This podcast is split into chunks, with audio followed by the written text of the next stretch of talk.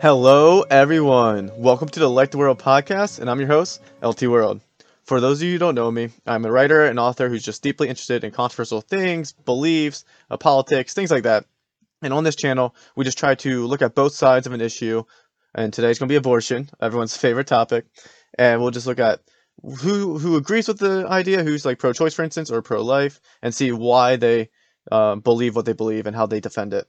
And if you like what you hear, please subscribe and follow on whatever platform you're listening to.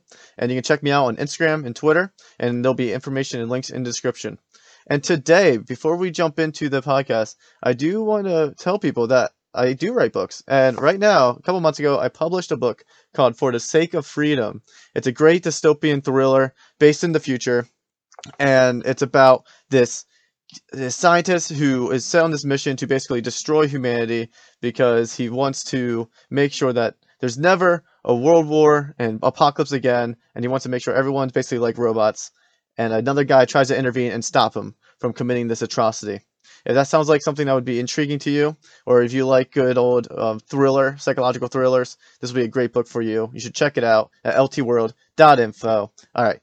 Hey, I did want to throw out this disclaimer for this episode. There are some sensitive topics that if you're a parent and you have children listening or something, you may um, you may not want them to listen if you think this topic is too sensitive for them. I just want to throw that out there for everyone listening. All right, now let's jump into it.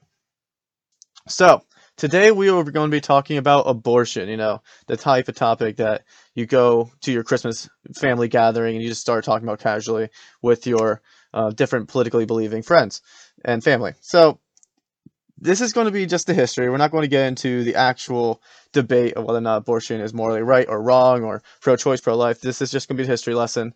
And it's going to be a fun one. So hopefully everyone buckles up and keeps their emotions settled as we go through this. All right. So, abortion was it always illegal in the states? No.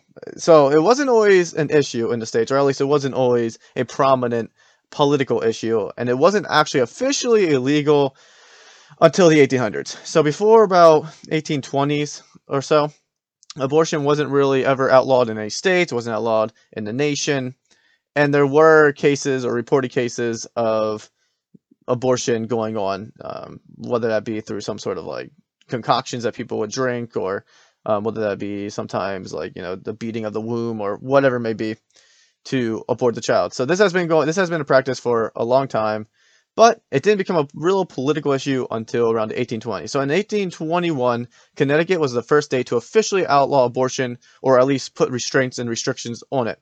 And then it would be in around 1856 when the MAA, American Medical Association, um, strove after making abortion illegal, and then it was around the 1850s then once the abortion became a political politically heated topic. And it would eventually be outlawed and would eventually become illegal. So in about 1873, you had what you call the Comstock Act. So after 1850s, where this national issue was brought up, took about 20 years that led to the Comstock, Comstock Act of 1873, which outlawed and restricted obscene things, which is a very broad and vague description but essentially what the law banned or restricted was birth control, contraceptives, abortion, and other sexual material, such as what you might call pornographic material. So, and this act was not changed until 1965, and was not compl- was not outlawed or overturned until it wasn't completely banned until 1983. So the Comstock Act of 1873 was in effect for a long time and made it very difficult for people to distribute obscene things or to purchase obscene things as seen under the act. Now, of course, this didn't settle well with a lot of people. Some people loved it, obviously, people in the more conservative end or your more um, staunch religious person per se would have appreciated this act, but a lot of your feminists, a lot of your more, I guess, open-minded people, liberals, whatever you want to say, they didn't necessarily appreciate this law because reason being it was such a broad and vague law and it didn't just target like abortion it targeted many things in the sexual spectrum so then there were some people who cropped up during this time period who wanted to fight against this Comstock Act, wanted to fight against the cultural norms. And so between 1873 and 1965, an important woman named Margaret Sanger came into existence. So Margaret Sanger was a nurse in the early 1900s who primarily cared for low income women who often got pregnant with children they could not afford to raise.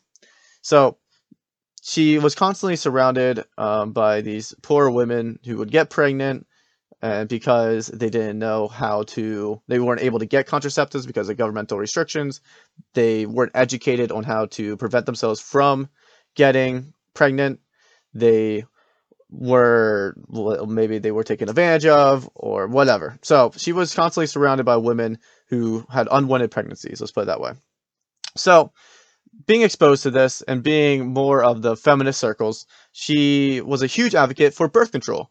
And she really wanted people to be educated on contraceptives. She really wanted people to be able to get contraceptives. And since the government what since the government considered those things obscene things or um, inappropriate things, they weren't really allowed to be sold, distributed, and there was a lot of restrictions on how you could educate people about sex and birth control. But Margaret Sanger wanted to buck the status quo, wanted this to get changed, and being part and being um, a young nurse during the 1920s, when you know women gained the right to vote, she kind of had a boldness that came with her that she wasn't the only one. So she opened up a she opened up different clinics during like the late uh, like the early 1900s, like 1918, 19 early 1920s. She would open up these clinics. Now, this was illegal. Um, it, she was not allowed to actually do this, but she would open up these clinics and then she would teach women about how to um, use birth control, how to prevent pregnancies, and um, sexual health and reproductive health, and all these different things she would teach. And then she would, there was multiple occasions where she got shut down by the government, kind of got arrested or fined, and she was put into different situations where she was under attack by the society as a whole, but she also had a lot of supporters. So the whenever she would open up these clinics, the communities would really flock to her a lot, especially the women. A lot of women would attend these clinics and be educated, and they appreciated it and they wanted more of it. But the Comstock Act said this is illegal, and a lot of states and government officials shut her down. So she ran into a lot of barriers and ran into a lot of issues in regards to getting her movement going. But as we, as a lot of people do know, Margaret Sanger would go on to help found the um, what's that called? She would help go find. Uh, she would help found Planned Parenthood in about 1921. So she was the founder of Planned Parenthood in 1921, which is still in existence to this day. So she did do something that lasted for a long time and had played a big part in the feminist movement and specifically in birth control and abortion. So, what I didn't mention abortion. I just mentioned birth control about Margaret Sanger. What did Margaret Sanger actually think about abortion? So she wasn't a proponent of abortion in the sense that she thought she thought it was morally evil. So Margaret Sanger thought abortion was morally evil except for purposes of eugenics. Now, for anyone who doesn't know what that means, that means that she believed that abortion should only be used to eliminate or decrease the population of inferior races. In her case, she specifically was referring to black people, minorities. She was a racist. So Margaret Sanger believed that abortion should be used to for eugenics and lowering the population of other races that were inferior to white people, or who she thought was inferior, because no race is inferior to another race. But that's what she thought. She thought otherwise abortion was wrong. She thought it was morally evil for someone who was white to commit abortion, for instance. So even as of late, um, Planned Parenthood admit that Margaret Sanger was a racist, and they're trying to kind of rebrand themselves away from her in those in those ways. All that aside, Margaret Sanger did start numerous leagues. She did start many different clinics. She started Planned Parenthood, and she really got the ball rolling for the Comstock Act to be challenged and overthrown down to road. And her persist her persistence did pay off in the end. So, what happened then after this Margaret Sanger incident and also the feminist movement as a whole? So, as we covered um, in the feminist history a couple episodes ago, if you want to check it out, Um, go ahead, it's a great episode. And we talked about kind of like the first wave. So the first wave movement happened during the 1920s, late 1800s, and then you go into the second wave around like the 40s, 60s era. Somewhere around there is when the second wave happens. There's not any hard deadlines, but around that time you have the second wave.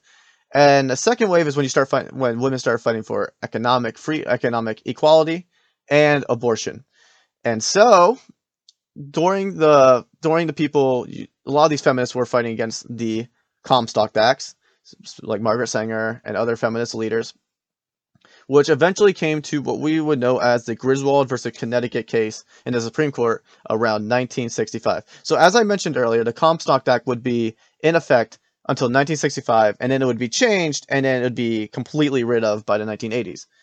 So, this was the case that changed the Comstock Act. Griswold versus Connecticut. So the movement Sanger helped start, mixed with general feminist movement as a whole, helped bring this case to the court. And the premise of the case was that Griswold, an executive director of Planned Parenthood, helped provide contraceptives for married couples. However, Connecticut had a law that outlawed contraceptives for married couples. Griswold challenged the law, stating it violated married couples' privacy rights. So essentially, Griswold, who helped direct Planned Parenthood, was trying to educate and also give contraceptives to married people and so forth. But Connecticut had a very strict law on birth control, very strict law on contraceptives, and Connecticut didn't want there to be any any of this going on, specifically because of the Comstock Acts, which prohibited it and limited it. The Supreme Court um, chose in favor of Griswold, and they created what was called a zone of privacy. So the Supreme Court decided it had a seven to two decision and decided that the Constitution protects what they call a zone of privacy, specifically the privacy of married couples by using some broad interpretation of the Bill of Rights. And when I say broad interpretation, I am saying that not from my own opinion. There's a lot of law review um, lawyers and stuff who say that this idea that the Constitution protects people's rights of privacy, specifically married couples or sexual privacy, is kind of just a kind of shot in the dark, loose connections with the 14th Amendment specifically, and we'll kind of get into that with Roe versus Wade a little bit. But all that to say, this was the case that created what we would know as a zone of privacy. And here was a here was a direct quote from one of the people who wrote down the the case summary, and this was for the Griswold versus Connecticut case. Would we allow the police to search the sacred precincts of marital bedrooms for telltale signs of the use of contraceptives? The very idea is repulsive to the notions of privacy surrounding the marriage relationship. That's a direct quote. So they thought the court found it repulsive. They thought it was awful that people would um, dig into the business of married couples um, and their sexual lives. So a zone of privacy was created around the bedroom. So in 1965, that happens, and now this leads us to Roe versus Wade in 1973. As we said, the Comstock Acts weren't eliminated, they were just reformed or adjusted. So no longer could you prohibit married couples from getting contraceptives. So birth control was more accessible at this point due to this idea of the right of privacy and um, the fact that people, married couples, have a right to sexual things. And also during this time, I'll just throw out there, during this time, you also had the introduction of like Playboy and stuff like that. So the sexual nature of the country was starting to shift, and the court was kind of reflecting the societal change in people's perception of sex. So, all that said, in 1973, you get the case that everyone remembers and that everyone ties to abortion Roe versus Wade. So, the epoch of the abortion history happened in 1973 when a single woman in her early 20s by the name of Norma McCorvey lived in Texas where abortion laws were very strict. And she ended up getting pregnant. Having grown up in an impoverished area with little money, McCorvey would struggle to raise a child. She already gave away two children for adoption and was not ready for a third, so she took the issue with Texas laws to Texas abortion laws in court under the pseudonym Jane Roe. Henceforth, we get the name Roe versus Wade. So, this young lady got pregnant for the third time in her 20s, unwittingly, and she couldn't she couldn't seem to afford, she didn't have much money, and she couldn't really afford going out of the state to get an abortion in states that were a little bit more lenient. So she took issue with Texas. Now, as I said, Griswold versus Connecticut established a zone of privacy. That precedent in that case would then be applied to Roe versus Wade, along with some extra stuff thrown in there. So the court used a lot of liberty when it came to their constitutional interpretation of privacy rights, as mentioned in Griswold, and the right to due process, as mentioned in the 14th Amendment. So even Yale professor John Hart Ely, an abortion supporter, called it bad constitutional law because the 14th Amendment doesn't really deal with anything about privacy. If you uh, let me even just pull it up here and read what the 14th Amendment says. So, the due process clause goes as this it's under Amendment 14. Nor shall any state deprive any person of life, liberty, or property without due process of law. And they apply that to the case of abortion, saying that you can't deprive a woman of her right to over her body. So they take that clause to use as a defense for the right of privacy. They take the precedent set established in Griswold about there being a zone of privacy within the bedroom within sexual relations, which was specifically applied to marriage in that case. And so they said that due to the 14th Amendment and due to due process, um, men and women alike have privacy rights are defended by the Constitution. Again, as you can tell, that's kind of a broad interpretation, but it's also a broad clause. All that said, by stating that women have protected right in the Constitution of privacy, they argue that this right included their bodies. Therefore, they made the trimester standard to determine when a fetus is a separate entity from the mother's body, therefore determining when states can intervene legally. So this is where you get the whole trimester thing when it comes to abortion law in the states. So states cannot prevent abortions within what they call the first trimester. Um, the second trimester, government can regulate abortion, but not completely ban it. And within the third trimester, states are allowed to do pretty much what they want, on, in, except in cases where the mother's life is in danger. So the court says women have a right to bodily autonomy, bodily privacy, because of Griswold versus Connecticut and the 14th Amendment. And then later on, they just establish the trimester thing, and they kind of there's not really much court or precedent that they use for that. They kind of just use some sort of scientific reasoning to defend that statement of why why of the trimester because of consciousness, pain, how how developed the child is, stuff like that.